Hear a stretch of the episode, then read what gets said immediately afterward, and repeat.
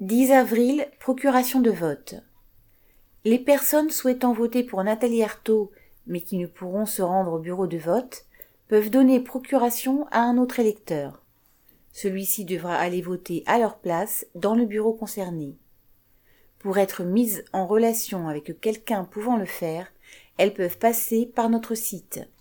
Elles devront remplir au plus vite le formulaire https www.nathalie-artaud.info slash procuration.